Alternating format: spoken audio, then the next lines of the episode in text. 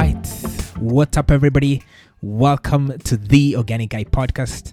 I am your host, the Organic Guy. This is your home of organic conversations where you get to hear from various thought leaders across the organic movement. Today, I'm super excited to be joined by Eduardo Cuoco, who is the director of IFOAM Organics Europe, is also the head of secretariat for TP Organics, and is also a council member for TIPI, which is uh, the technological innovation platform of IFOAM. Mr. Eduardo also has a PhD on uh, the role of stakeholder in uh, strategic decision making processes uh, from uh, the Polytechnic University of uh. So before we get into the conversation, thank you very much for joining me in the podcast. Thank you. Thank you, Agara. Welcome to all the listener. I mean, I'm very excited to be with you today as well. I always like to give our listeners and our viewers a little bit of background for the guest who has joined us.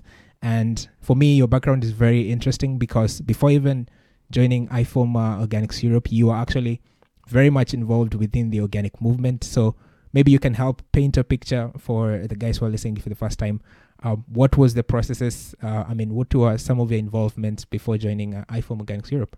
Uh, I think I start from uh, really in the past. You know, when I was a little guy and uh, yeah. I born in a city in a very high dense habitat city, which is Naples on the west coast of, of Italy. And I, I born really in the, you know in a suburb with big buildings and not much green and I think this was the reason why I really wanted to study something like agriculture, something that could move me outside of the city. So when I was 13, I decided to study agriculture, and I inscribed myself to a secondary school for uh, agriculture and uh, food, let's say. And uh, and there the magic happened because uh, after the second year, some strange people started, you know, coming in my class and talking about strange thing called organic farming it was uh, really in the 90s so it was the start of the organic movement let's say the start of you know the organic market as well. And you know i was 16 and i was used to study biotechnology. I mean to have an excel file to put in you know the formula to make fertilizer.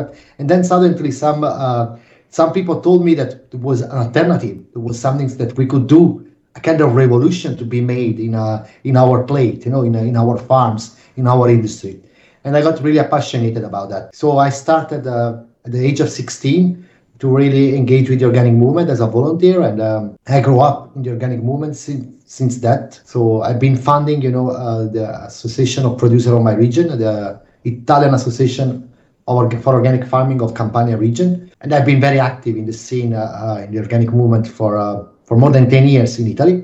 And then I moved to Brussels. But during these 10 years in Italy, I could also uh, continue my study. So I got a, a master degree in food science and technology at the University of Naples. And I could really experience what organic means. I could really be on the ground, on the in the fields with farmers to know from them what organic means for them, what they do differently from other people. I could be in the industry to learn why industry decide to go for organic instead, you know, of uh, going for something that's easier and maybe uh, easier to produce and maybe also easier to sell. So I, I, think the the backbone the backbone of my experience is really these ten years uh, that I spent in Italy, where I could experience uh, real things, concrete things. I could touch the organic movement, and then uh, I decided to enlarge my my horizons, and I applied to be uh, to be part of the team of IFOAM Organics Europe at that time, we were uh, three people plus two stagiaires, and uh, it was very exciting to move to Brussels and to experience, you know, working for IFOAM. It was kind of a dream because when you're in the organic movement, you always see IFOAM as the the organization where you want to be, the organization that you are proud to be member, you know. Yeah. And uh, the, so I was very proud to be uh, to be then employed by IFOAM. and my task was really to develop TP Organics, so this European technology platform for organic food and farming which has been uh, my little baby for uh, many years since 2013. So from 2008 to 2013, I really took care of the, development and the recognition of the European Technology Platform TP Organics towards the institution while supporting IFOAM Organics Europe in many other activities. And uh, now it's uh, more than 14 years that I'm part of the team of IFOAM Organics Europe. And this is a really uh, incredible experience because I could, you know, understand also how organic can be placed in a political talks at European level and how we can propose our, ourselves as a solution to the societal challenges that we're facing. but it's also very exciting because I got to know uh, the organic sector at large. So not only the farmers from my region, or from my country, but really farmers from all over the world who are committed to make um, our agricultural sector better. Yeah yeah. Uh, something that uh, it's, uh, it's for me still revolutionary. I still think organic farmer are making a revolution in our fields. Interesting and very inspiring background, I must say. Um, and as you rightly mentioned, actually, when growing up, most people are always looking up to you know IFOAM Organics as the torchbearer and you know a places where they want to be. And I guess to some extent, most people uh, do know about IFOAM Organics International, and maybe they don't understand what IFOAM uh, Organics Europe is all about. I mean, they might, um, yeah, read something from the name, but maybe you can help us understand what IFOAM Organics Europe actually does and, you know, its involvement within the organic movement. So your question is about IFOAM Organics Europe, and I would like to start with a slogan a slogan that uh, it's maybe a little bit old, but uh, I think it's still very effective. Think global, act local. So we have IFOAM Organics International, which is our global place where we can think and discuss the development of organic farming and you know the development of our movement. And then we have regional bodies of yeah. IFOAM. We have a regional body in Latin America, regional body in North America, in Asia, and we have a regional body in Europe, IFOAM Organics Europe. What do we do? We bring together the IFOAM members, so uh, the farmer community the processor and traders, the retailers, the certification body, but also the people working in science, the people working in input for organic. I mean, we bring all together, all these people together. We help them to uh, have a discussion, you know, around political topics that are being are being faced in uh, in Europe, and then together with them, we try to develop positions that can influence positively the European policies towards uh, organic. So what we do, it's basically from one side really advocate to make Europe more organic. That's our tagline. We make Europe more organic. And how do we do that? We do that by analyzing the political landscape and making sure that our voice, the voice of our member, can be heard, you know, by policymakers. We do it also by offering organic as a solution to the challenges that Europe is facing. And we do it with a strong uh, scientific background. So we want always science to back up what we say, but we also do it in a, let's say, in a way of serving the sector. So what me and my colleagues do is not to bring our position, our ideas to the policymakers, but is to make sure that we can collect the ideas and the position of our members, and then we can translate them into the Brussels language and then present their point of view, their voice to the policymakers. So uh, I like to say that the people working in IFOAM Organics Europe are kind of translator. You know, they translate the needs of the organic movement into yeah. policy demand and yeah. policy requests for the policymakers. Then from another side, what we do in IFOAM Organics Europe is to keep developing the organic sector. I mean, we want the organic sector to keep improving, to keep developing, to keep, you know, inspiring uh, the rest of the agricultural community. And we do it in many ways. I think it's worth to mention that we are very much active on innovation because we believe that uh, being organic farmer is uh, being an innovative farmer by default because you know when you want to do standings in a better way with less like we do then you must be innovative and we are putting a lot of energy. We have a, a so-called knowledge unit in IFOAM Organics Europe, which is developing innovation project. It's making sure that then all the innovation that are developed are translated in a language that is good for the end users and that you know end users like farmers or the industry or the advisory services and they, they can really apply these innovations on the ground. But we are also working on capacity building. We think it's very important to help our members in the different member states of the european union and in europe in general to have uh, a better understanding of what advocacy means and to have tools to make advocacy in their own country so to propose organic as a solution as well as we help them to understand what kind of business model could uh, could be applied to create new organic associations. So to have really association of organic farmers, organic retailers, organic processors in the in the different member states to be representative, to have you know strong voice into the national debates. Yeah. So it's really condensed in a nutshell. Uh, I could speak hours about what we do. We, we really do a lot. Yeah. But I advise all your listeners to follow us because we have a very uh, informative newsletter that is out every two months, more or less, with a lot of activities. We have our annual report, we are a very good base to understand all the different things we do. And also we are very active on social media where we explain step by step all the activities, you know, and all the campaigns and all the political fight we are running in Brussels. Definitely, I can attest to that. You are very active on social media. I get a lot of uh, information and updates on what's happening within the organic movement uh, in Europe.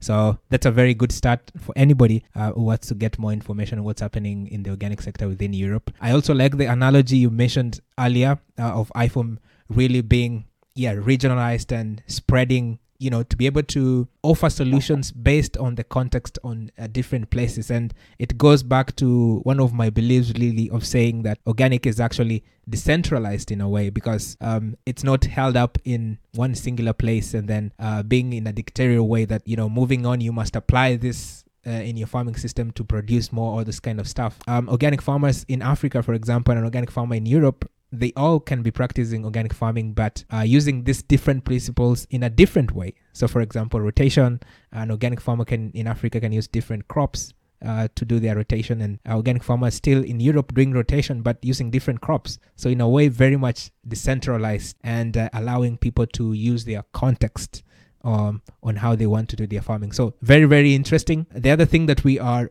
um, very much involved with right now is uh, COVID because, yeah, in one way or another, it has affected us um, in our lives in a in a major way.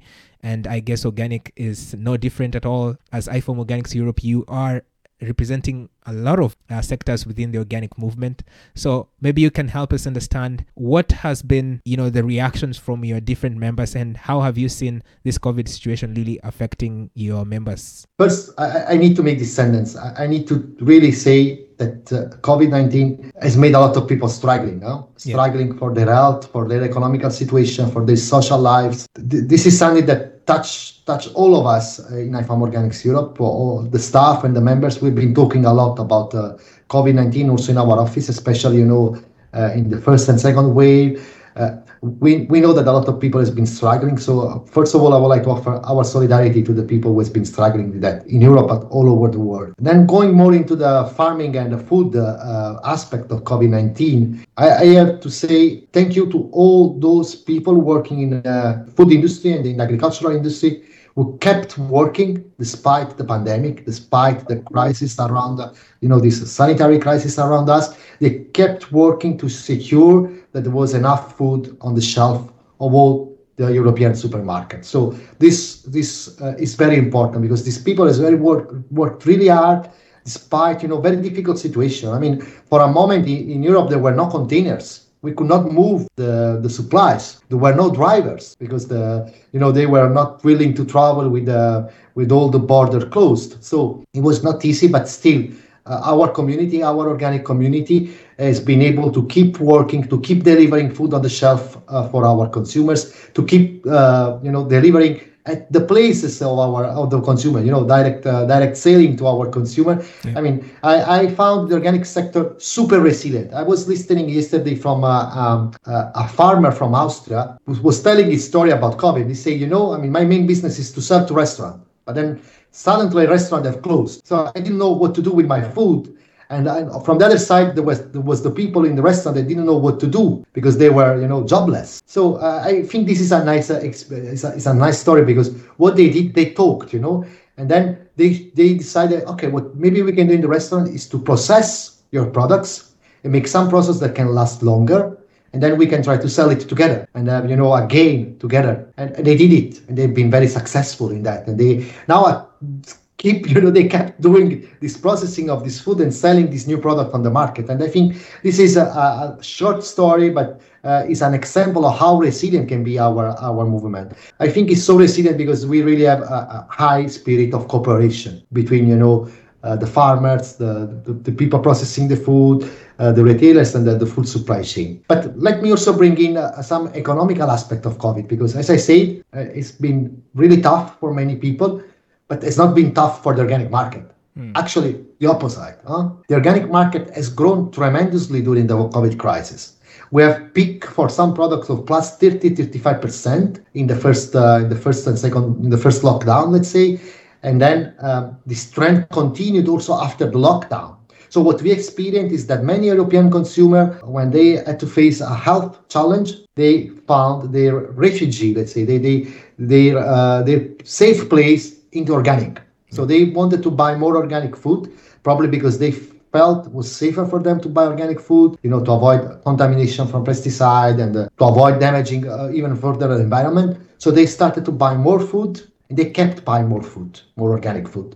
So I think it's, it's relevant to mention this aspect that in a way COVID was uh, was good for the development of our market because a lot of new people started to buy organic. I, I can also attest to that. I've seen, um, yeah, that development in my own country, for example, in Kenya, we did see a tip in um, people buying more organic products as a result of uh, this pandemic. Also talked um, a guy from uh, UK, so they also saw similar trend of you know people interested in buying more organic products. So yeah, it's a very interesting uh, development as well that when it comes to matter of uh, health and uh, things of nature, people actually do seek refuge, as you said, in uh, the organic movement, which is also very, very interesting on its own. We are also seeing um, changes that are going probably to come within the organic movement in Europe because we did see uh, the European Commission, yeah, did set some uh, new regulations which were supposed to um, come in uh, this January, but they're expected to be um, enacted in the coming January in 2022.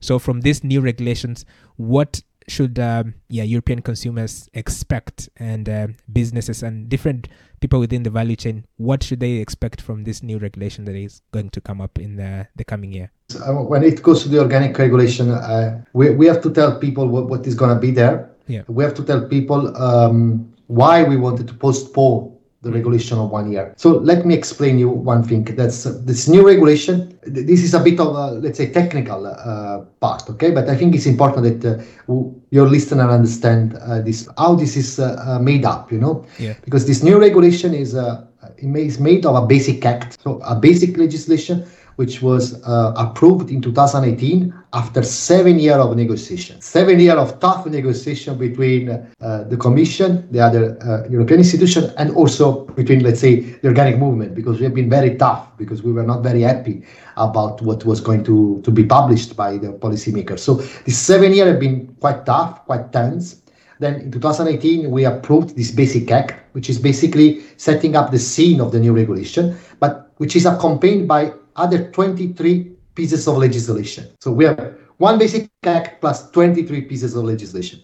Of these 23 pieces of legislation, as today, five still have to be approved. And we are on the 10th of December, and the deadline is the 31st of December. So when uh, when COVID exploded, we realized that was impossible to finalize this 23 uh, extra legislation by end of 2021. We were actually right because we are in, uh, uh, sorry, by end, end of 2020, we were actually right because now we are in the end of 2021 and still five of these regulations have to be um, have to be approved. So we as IFOAM Organics Europe have been uh, advocating a lot towards the EU institution, asking to postpone the entry into force to allow you know the policymakers to work properly on the on this extra legislation, which is called technically secondary legislation. So we wanted them to really focus on that, but we also wanted to have uh, our certification system mm. able to learn how to apply the new regulation. Because you know uh, during COVID it was difficult to make inspection. It was difficult to really do the things in the right way. So we wanted to have the inspector really focus on what they needed to do, not what they will have to do. So we asked the commission to take one year more, so to allow inspector and the certification system to take care of COVID and make sure that you know more food was available on the shelves, as well as you know developing the secondary legislation properly, and then have the time for the certification system to understand the new legislation and then implement it from 2022. So that's that's a bit uh, of technicalities which I think are important to know. When it goes to content of the new regulation, it doesn't change a lot. You, you, you might ask why then we have a new regulation. Then yeah. this uh, uh this is a question I will not answer, but uh, I will tell you that uh, something's good is there. I mean. Um, there is um, a new provision which will allow uh, organic farmers in Europe to use um, heterogeneous material for their seeds and their um, plant reproduction material, which is new, which is good, which is a, a premiere in Europe. It's the first time that is allowed in Europe, you know, the use of heterogeneous material in, uh, in organic farming and in farming in general. Um, there are new provisions for group certification, which I think might be interesting for the people uh, uh, also extra EU, because this will be now applied in EU, but also as before uh, in third countries. There will be restriction on the use of flavoring for the food industry, which I think is, is important to mention. And uh, a last point I want to mention, just as, a, as an information, there will be uh, an exemption from the annual physical inspection for low risk operators. What does it mean? That small farmers who are not high risk for the certification system, for the control system, they might not be inspected physically every year, mm. but every two years this to reduce a bit the burdens on the small farmers and uh, to, to make it a little bit more uh, feasible for them to to be organic certified. Yeah. I, I certainly think they are very very interesting, especially the part of uh, group certification that also um, yeah reduces significantly the amount of um, money that goes into certification, and ultimately, of course, uh, consumers will be able to see a reflection of that in one way or another in their end products. Because now, if certification uh, uh, money reduces, also they might be able to see that on uh, their end products that they're buying from uh, supermarkets. And at the moment, actually, it looks like there are a lot of things that are happening within uh, the European organic movement. The other thing that is very, very interesting is um, um, you do have a target of getting up to 25% organic in Europe by 2030. Yeah, it's one of those uh, ambitions that you see a lot of people, yeah, having different um, thoughts towards it. And uh, especially i'm in Wageningen university i've seen articles uh, yeah spreading around that yeah maybe that is not a reality. Uh, that's a pipe dream. But i'm wondering from your perspective how are you approaching this ambition? I mean maybe you can first let us know what is your role what are some of the roles that you have to make sure that this um, target is actually reached and uh, how is the progress so far and what are some of the maybe pushbacks you're getting from different sectors on this ambition I think the 25% target is one of the most discussed target uh, in Europe, but maybe not only in Europe in the in the last last two years.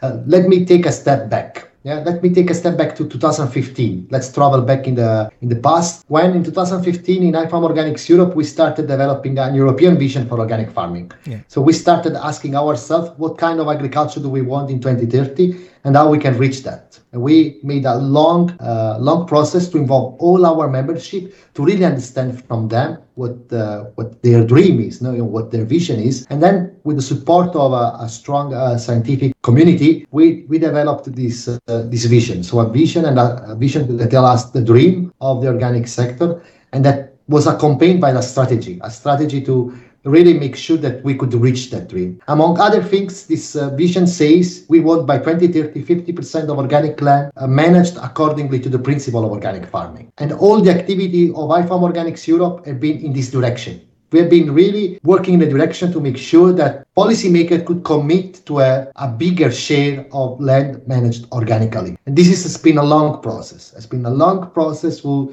would start to fly uh, a little bit higher in 2019 when a new commission was elected and we had uh, a speech from the president of the commission ursula von der leyen about the green deal this macroeconomic policy for the european bloc for the next seven years so the green deal as you as you might know it's not a, a policy for environment or it's yeah. a policy for agriculture it's the macro uh, european policy for the development of the of the europe you know of the yeah. european union yeah. it's very big and that it encompasses all the sector of the European industry. But what was relevant, and uh, we've been really looking into that. You know, uh, the president of the commission mentioned three times organic farming in airspeed. And we were really, you know, in the background pushing for that long time before the speech was made, because we really wanted to make sure that uh, organic is recognized as a solution that can be part of this package of the Green Deal. And this was uh, a very important achievement for us because starting from that speech, we had the possibility then to advocate really to have a target and really to have more commitment from the European Commission. What we did, uh, we talked a lot. We really explained all the benefit of uh, organic farming,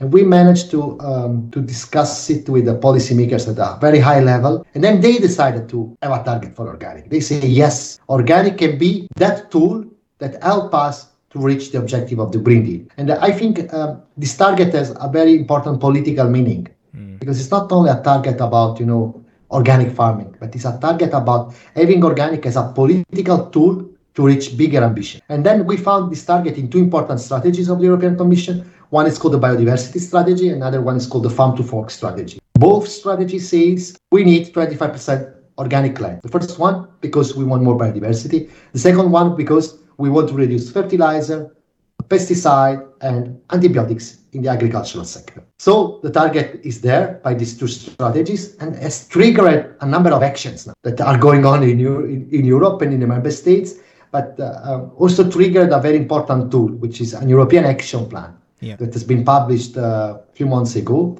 It's a set of 23 actions, if I'm not mistaken, um, with concrete requests from the Commission to the member states or to us, to the organic movement, you know, to take action in certain fields, but also concrete commitment from the Commission itself.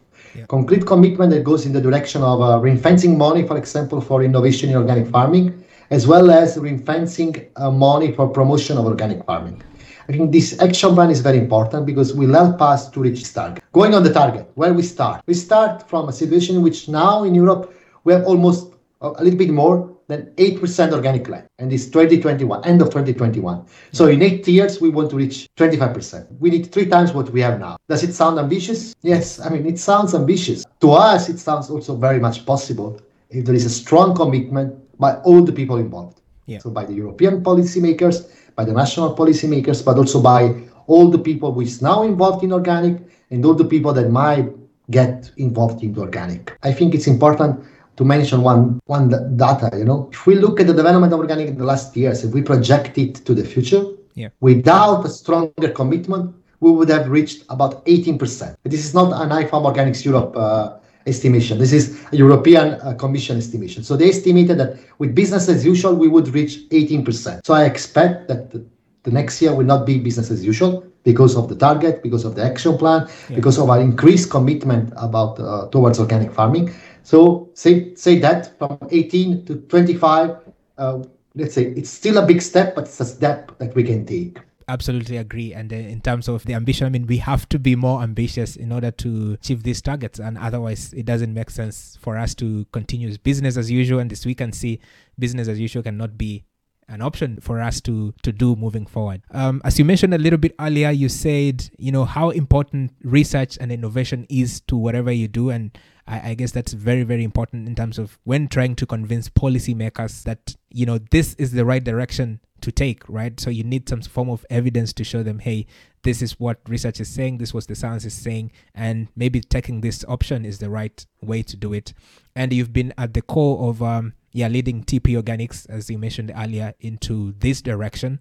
So maybe uh, you can help you know listeners understand what is TP Organics and maybe you know share with us some of the technological examples that you've seen TP Organics come up with and really yeah help move the organic movement in the right direction. I think it's a very interesting experience and a best practice uh, that we developed in uh, in uh, IFOAM Organics Europe. So basically, um, in 2007, the organic movement in Europe wanted to uh, bring to policymakers uh, the, the needs to wanted to express to policymakers the needs to invest more into organic uh, research and innovation. And this was not easy. This was not easy because in Europe there is a framework which is uh, made of European technology platform who advise the Commission on where the money should go.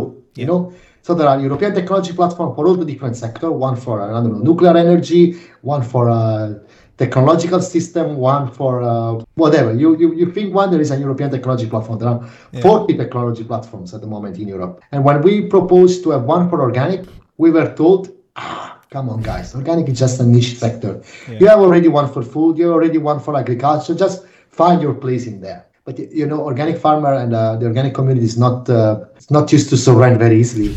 So we, we kept working on uh, on this project tp organics very hard. We followed all the steps that the other european technology platform did with the idea not to have all industrial partners because basically this european technology platform are a platform where industrial uh, actors go together with the scientists you know, and advise the commission on what research is needed to develop the sector. We wanted to do something a little bit bigger, a little bit broader. We wanted also to involve civil society with us. We hmm. wanted to involve the citizen to discuss with us what is the research that the, the, farmers need, the industry needs, the retailer needs, you know, the input we need, but together with the environmental organization, together with the civil society organization, and indeed together with the science. TP Organics um, developed really much from 2008 to 2013 and then further again. But I think 2013 is an important milestone because it's the milestone one TP Organic has been officially recognized mm. by the European Commission. So since 2013, we sit at the same table as the other European technology platforms. So we are one of those body yeah. who advise the Commission on how the money for organic should be spent, how the money for research into organic and agroecology should be used. And uh, I think it's interesting experience also because TP Organic is not all about the organic community, because during the journey, yeah. a lot of non-organic people have joined the platform. So we have inside, you know, uh, organization of conventional farmers, of young farmers, of uh, conventional industries. We really have a big group of stakeholders discussing with us the strategy for research and innovation of the future because all these people is interested. They say if we have more solutions for organic, then we can also commit into organic. Yeah. So they are helping us to understand the strategic research and innovation agenda that we need for the further development of the sector. And uh, we, we really work with them on a participatory level and voluntary level. So all these people is involved, you know, in helping us streamlining the research and innovation that we need for the future. And uh, we've been also front runner uh, as TP Organics in cooperating with a technological partner. Uh, I, I, will tell you about technology technologies, but I would like also to say that for us it's important to mention that innovation is not only about technology. Mm. Yeah, innovation is also about social innovation. It's also about the way we do things. So management innovation is about know-how innovation, which means you know we know already a lot of things. How can we make sure that what we know is transformed into a real innovation? Yeah. And uh, so technological innovation plays a role, but plays a role in a much bigger uh, view of what innovation means for us. And I was saying we've been a front runner in technological innovation because already 2014, so many years ago, we started discussion with the European Technology Platform for Smart System. So the one who are normally developing smart system for other industrial sector. We told them, look, maybe you have something for us. Maybe not, but maybe you you could. Why don't we work together? We started working together on uh, topics that uh, at that time were quite uh, unknown, let me say, like artificial intelligence, Internet of Things, uh, smart contract, blockchain, all this kind of stuff. I think this cooperation was really profitable from both sides. I mean, they found a new market, probably the agricultural market. We found new information, a new possible solution. I say possible solution because we always to be careful. Yeah because you know when it goes to technology we have to bring them into our basket full of tools that we can use but we should not rely too much on that and also we have to be careful because uh, sometimes technology brings with them a big luggage of unfairness yeah. Yeah. I'm talking about the way these technology are uh, developed where the components are outsourced, you know, where they are sourced, or uh, how this technology are uh, dismantled afterwards, so the waste that this technology might produce. So I think um, we have plenty of example of uh, how you know artificial intelligence internet of things could be used in organic farming. We have uh, very smart organic farmers who have now uh, wearables for their cow or for their sheep uh, and they can monitor where the cow is. So when the cows wants to be milked and automatically the cows goes there and can be milked you know. We have uh, experiment uh, a very high um, level of details with sensor in in winemaking from the from the field to the bottle you know. And even the shipment of the bottle, how to prevent, you know, that the wine goes bad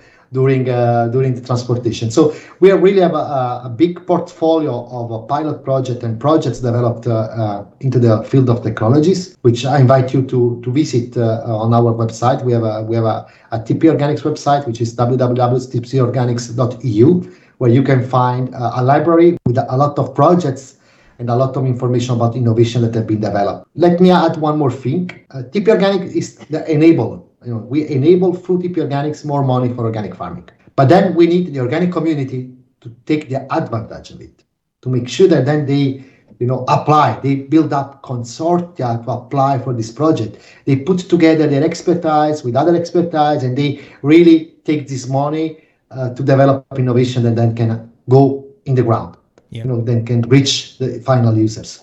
We as IFOAM Organics Europe are very much committed into that. I mentioned it uh, earlier during this interview. We have a knowledge unit which is working in implementing innovation project themselves, but we also have developed together with other partners a knowledge innovation platform which is called organicfarmknowledge.bo. Uh, yeah. Uh, I invite you to Google it. This is a very useful platform because it's a platform that has been thought and developed for end users. So for people who needs to apply this innovation. So the language and the tools that you find there are ready to be used by a farmer or by an advisor. You know, they're developed in a, a simple way that can be downloaded on your uh, your smartphone or can be printed or can be watched, you know, on your computer. I mean, user friendly. So I invite you to have a look at this platform because I think uh, can be an added value now, but also in future because our aim is to fill it in with all the innovation and more and more projects that we want to develop in the coming years. I can imagine. I mean, as you mentioned you we could start talking about what um, yeah IFOAM Organics Europe is involved in, we can probably take for hours and hours. And yeah, the last conversation just proved that on uh, how much you are really really involved in improving the organic sector and also bringing in other parties within the organic movement. And that directly actually leads me to my next question here. I mean, right now we are seeing different um, sustainability yeah movements coming in uh, maybe Uh, we can talk about regenerative movement, permaculture, biodynamic uh, movements, and other sustainability movements, generally talking about them.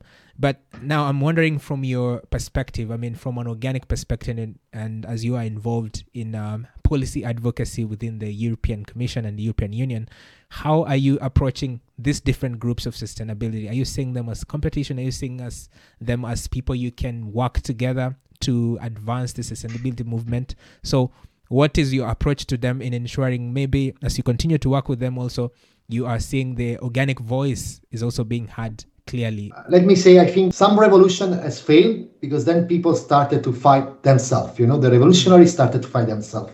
Yeah. That's what we need to avoid. I mean, if there are truly real sustainable movement who wants to change the way we do food in our world, then we cannot be enemy. We cannot be competitor. We need to work together. I mean, we really need to work together on the base of strong principle who can be, you know, a common ground for all of us. Only with truly real sustainable one, the one that share the principle. I mean, unfortunately, there is a lot of people now around us who are trying just to greenwash I mean, once I was talking with a person here in Brussels in a very important meeting, and we were talking about glyphosate, and uh, this this person told me, "Ah, you know what? I mean, we are doing agroecology, and we even managed to reduce 50% of glyphosate." So I took the guy, I look at him, and I said, "And you are not doing agroecology?" Ah, indeed, indeed, we do. It's much more ecological now. I mean, that's not agroecology. We know that that's not agroecology. It's not about spraying less, about not having glyphosate. I mean, when we go to regenerative agriculture, we have some industry here in Europe who's saying, ah, I do cover crops. So I'm regenerative agriculture. We know that's not the,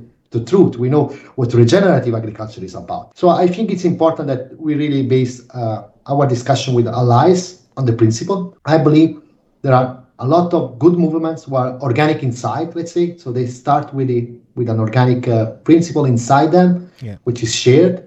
And then there are a lot of people who want just to capitalize on the success we had. We have to be very careful with them.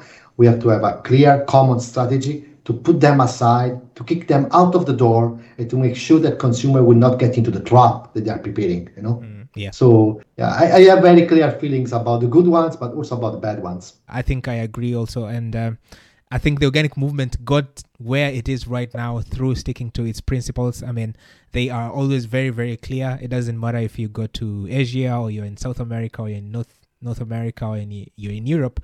All these principles are what binds us together and has helped us really get through the tough times uh, across the years. So, uh, of course, the organic movement has to uh, work with other industries that are similar, but it it had it doesn't have to be through compromising on uh, our beliefs and you know some of the things we hold dear to art. The other thing also, the um, IFOAM Organics Europe was very important in playing is um, when the European institutions, you know, the European Parliament, uh, the Council of the European Union, and the European Commission actually signed um, a joint declaration stating the 23rd of uh, September being as the official uh, EU Organic Day.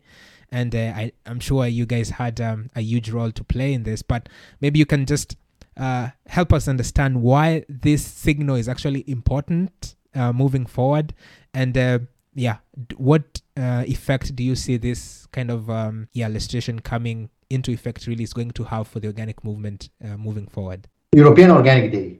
Yeah. yeah. that sounds already very good now in my ears. The European Organic Day. It's it's big. Uh, it's big day. It's a day of celebration. It's a day where we can celebrate the success of organic farming in the last uh, in the last 30 years uh, in Europe, and uh, is a is a day that has been uh, uh, institutionalized because it's part of the European Organic Action Plan, yeah. which uh, which will be like accompanying the growth of the sector in the next uh, in the next uh, years. It is a day that we strongly wanted as IFOAM Organics Europe because, as I said, it's a day to celebrate organic farming, but it's also a day to take a, uh, to take a stake of where the development of organics is compared to the 25% organic target that the Commission wants.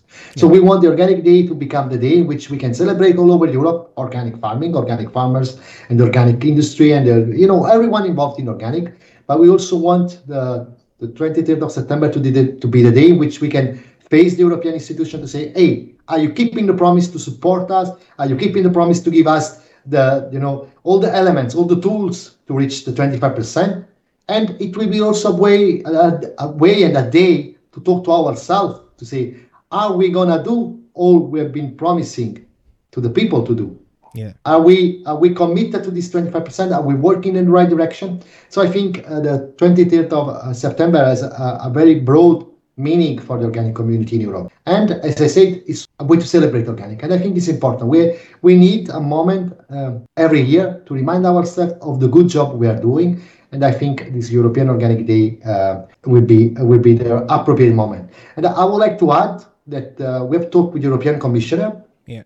He's, uh, he's going to come with us in BIOFACH 2022. And we have a little surprise linked to the Organic Day, to European Organic Day, that we will announce in BIOFACH. So uh, stay tuned because I think, uh, especially for the European organic sector, it will be a very important and uh, interesting surprise that uh, the European Commissioner is going to announce during BIOFACH. Nice, nice. Can't wait. Can't wait for the surprise. I'll make sure that uh, I'll be there as well to experience that surprise live. From my own perspective, I think um, you guys are setting uh, trailblazing really in terms of what yeah different organic sectors can do in terms of trying to push for um, what organic is not just from a delusional point of view but yeah approaching it from uh, the facts point of view i just wanted for you to share with us what has been the secret for your success i mean we do have uh, these different um, regional bodies. Uh, we have ones in asia in north america uh, in south america. But you guys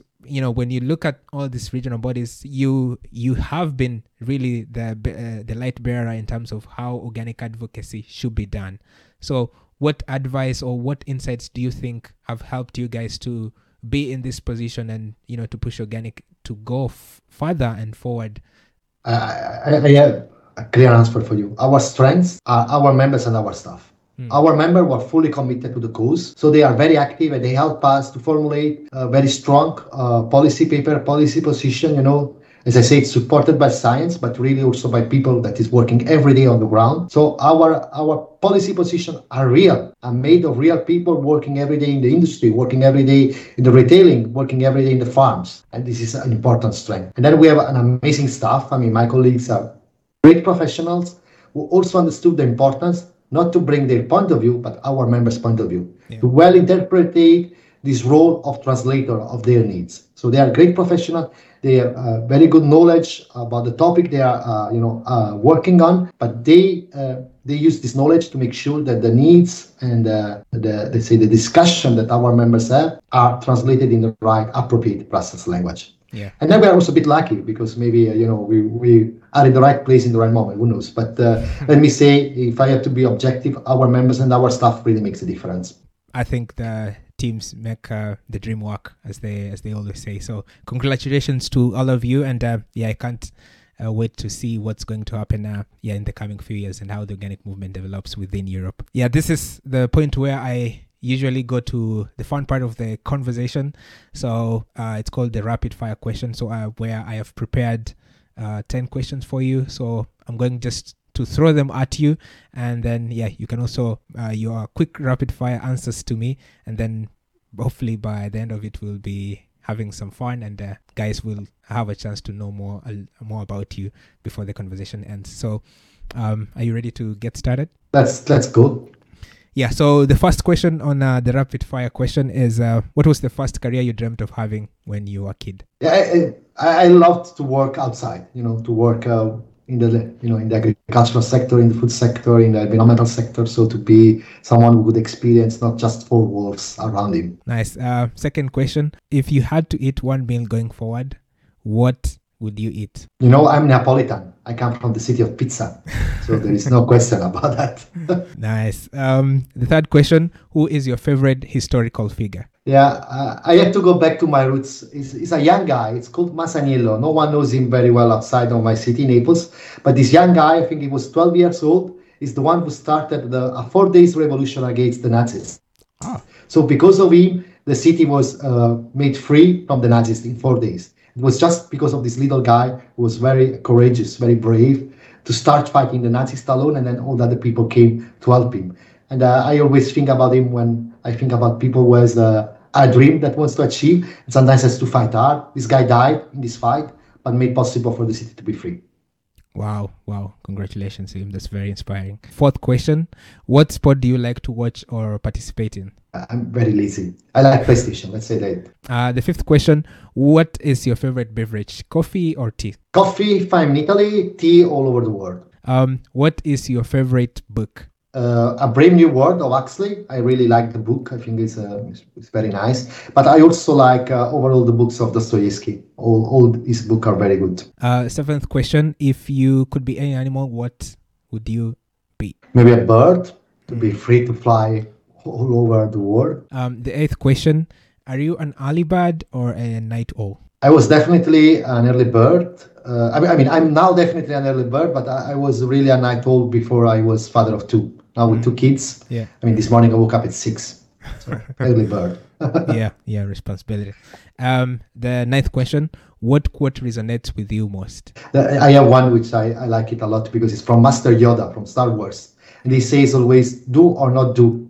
There is no try." So, uh, the last question of a rapid fire question: Knowing what you know now, what advice could you give to your 18-year-old self? I would tell myself to follow uh, my instinct, let's say. Uh, but I would also tell myself to buy maybe some share of organic companies. were very cheap when I was 18, and uh, I, I, I knew all of them, and uh, I would be rich now. But uh, yes, that's that's uh, that's another story. No, but I, I, really think I would suggest myself to follow my instinct. Yeah. I mean, I followed organic. I was 16, and I think I did right the right things. Nice, nice. Um, thank you very much for participating in the rapid fire question. I'm sure the audience will know something or two they didn't know before they yeah listen to this conversation. And um, overall i enjoyed the conversation a lot. Get to know more about what's happening in the organic movement within europe. Maybe you can um, share with them what is the best way they can uh, follow your work and if they can follow IFOAM organics uh, movement moving forward. Yes i, I think uh, our newsletter is a very informative tool really. I mean uh, you, you can read a lot about what we do and then our social media, we are quite active on Twitter and uh, LinkedIn and uh, Facebook. I myself also tweeting sometime and uh, posting things on LinkedIn, so you can also look up for my profile. But uh, indeed, the social media IFOAM Organics Europe and TP Organics, if you're interested also in the research part, they are both very active and uh, provide a lot of information. And then if you have questions, you can look up in our website. There is a page with all our staff and what they are working on you can contact us and ask your questions. And nice. get involved. Give nice. your contribution, please. Nice, nice, nice, nice. Thank you very much for uh, being uh, yeah very open and willing to share your work. And um, yeah, thank you very much for creating time to joining me in the podcast. Uh, looking forward to meeting you in person, probably. Uh, I've uh, BIOFACH, who knows? Till then, uh, enjoy and uh, thank you very much.